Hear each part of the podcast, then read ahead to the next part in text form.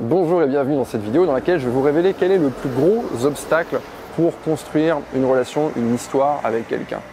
Et là, je sais que toutes les femmes qui regardent cette vidéo, qui commencent à fréquenter quelqu'un ou qui fréquentent quelqu'un, elles sont en train de fermer toutes les applis, toutes les notifs pour vérifier si cet obstacle est présent avec le mec qu'elles fréquentent. Alors, déjà, je vous arrête tout de suite. L'obstacle en question, ça va pas être des enfants, ça va pas être le fait qu'il ait déjà été marié avant, ça va pas être la distance. Tiens, je m'arrête juste un moment cette histoire de distance. La distance, peut être un obstacle, mais n'est pas nécessairement un obstacle. Partout autour de, nous, partout autour de vous, euh, dans l'histoire de manière générale, on voit des couples qui se forment alors qu'ils se sont rencontrés et ils étaient à distance. Donc euh, ce n'est pas un véritable obstacle. C'est un obstacle en tout cas qui peut être surmonté.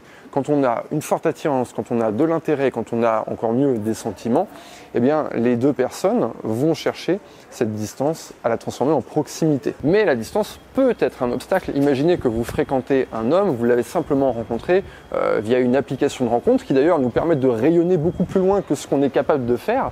Eh bien si cet homme en question dans un périmètre beaucoup plus restreint de quelques kilomètres, il rencontre des femmes qui l'intéressent énormément et que ces rencontres elles sont fructueuses, eh bien cet homme-là, euh, la distance avec vous va être un obstacle effectivement. Il faudrait qu'il ait pour vous un énorme intérêt qui soit grandement supérieur à ce qu'il peut éprouver pour une femme qui est dans son territoire. Donc voilà, la distance peut être un obstacle ou ne pas être un obstacle. C'est pas le sujet de la vidéo en réalité, tout ça c'est du teasing.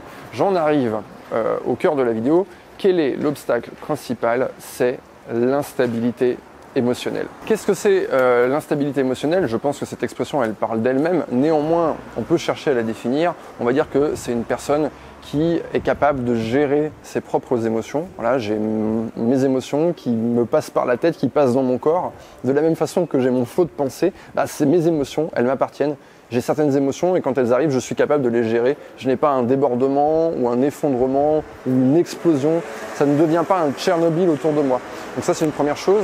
Ça va être une personne également euh, qui est capable, en fait, euh, bah, dans la vie de tous les jours, d'affronter les différentes situations que le quotidien nous présente, sans de la même manière s'écraser, sans péter des câbles, sans partir en drama, avec une certaine stabilité. C'est-à-dire que euh, j'attends par exemple d'un bateau que même si la mer est houleuse, qu'il y a un peu de houle et qu'il y a un peu de vague, eh bien j'attends que j'attends que ce bateau, de mon bateau, qui reste euh, à la surface de l'eau et qui se mette pas, euh, qui ne se retourne pas. Bah, c'est la même chose. Et également une personne qui va être capable d'exprimer de manière claire, de manière simple, de manière intelligible ce qui est en train de se jouer, ce qui est en train de se passer émotionnellement pour lui ou pour elle. Cette instabilité émotionnelle, elle peut être le fait de la personne que vous rencontrez, mais aussi de votre propre fait. C'est un examen qu'on doit faire aussi en soi-même. Comment je me comporte? Est-ce que je suis stable émotionnellement? Ou est-ce que je suis voilà, une toupie ou une tornade? Et que la vie me pousse dans toutes les directions C'est quelque chose qui va être compliqué à gérer pour vous si vous le rencontrez chez un homme, mais qui va aussi être compliqué à gérer euh, pour votre futur partenaire. Les personnes qui sont stables émotionnellement vont avoir du mal à comprendre les personnes instables émotionnellement parce qu'elles ne fonctionnent pas de la même manière. On a tous dans notre cercle social cet exemple d'un ami ou d'une amie qui part en vrille, qui part littéralement en cacahuète parce que je sais pas, une personne l'a bousculé ou parce que euh, il y avait plus de Coca Zéro au supermarché ou il n'y avait pas le parfum de glace euh, qu'elle avait envie de manger et là, pouf, déclencheur pour quelque chose qui était complètement insoupçonné en fait. C'est un truc qu'on rencontre chez les hommes, c'est un truc qu'on rencontre également chez les femmes. Parfois, quand on fait une rencontre, cette chose-là, on a tendance un petit peu à l'édulcorer, à la romantiser, à l'érotiser. On va dire par exemple d'un mec, ouais, il est sanguin. Bah non, je suis désolé, il ne sait pas gérer ses émotions on va dire par exemple d'une femme qu'elle est, euh, euh, qu'elle est un peu princesse.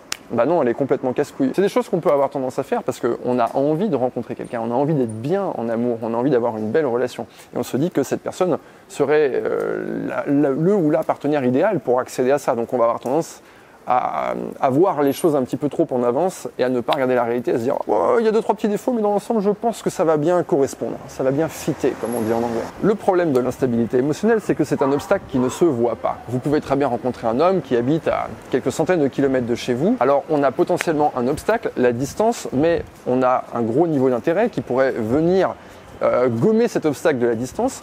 Maintenant, si cet homme est instable émotionnellement, vous n'allez pas le savoir tout de suite. À quel moment je peux le savoir? Eh bien, tout simplement en fréquentant cet homme un peu plus longtemps. euh, vous faites un rendez-vous, deux rendez-vous, trois rendez-vous, vous ne pouvez pas savoir comment cette personne fonctionne émotionnellement, quelles vont être ses fluctuations, quelles vont être ses réactions. Ce sont des choses qui se déclarent quand on passe du temps avec une personne et quand on tombe les masques.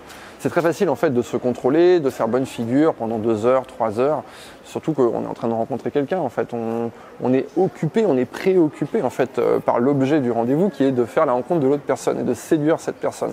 Maintenant, au fil des semaines, on va pouvoir observer cette personne. On va voir comment cette personne elle réagit quand elle est présente et on va voir comment elle réagit quand elle est absente. Le conseil que je vous donne, qui est presque un rite de passage que vous pouvez appliquer avant de vous mettre en couple avec quelqu'un, c'est simplement de passer plusieurs jours consécutifs avec cette personne.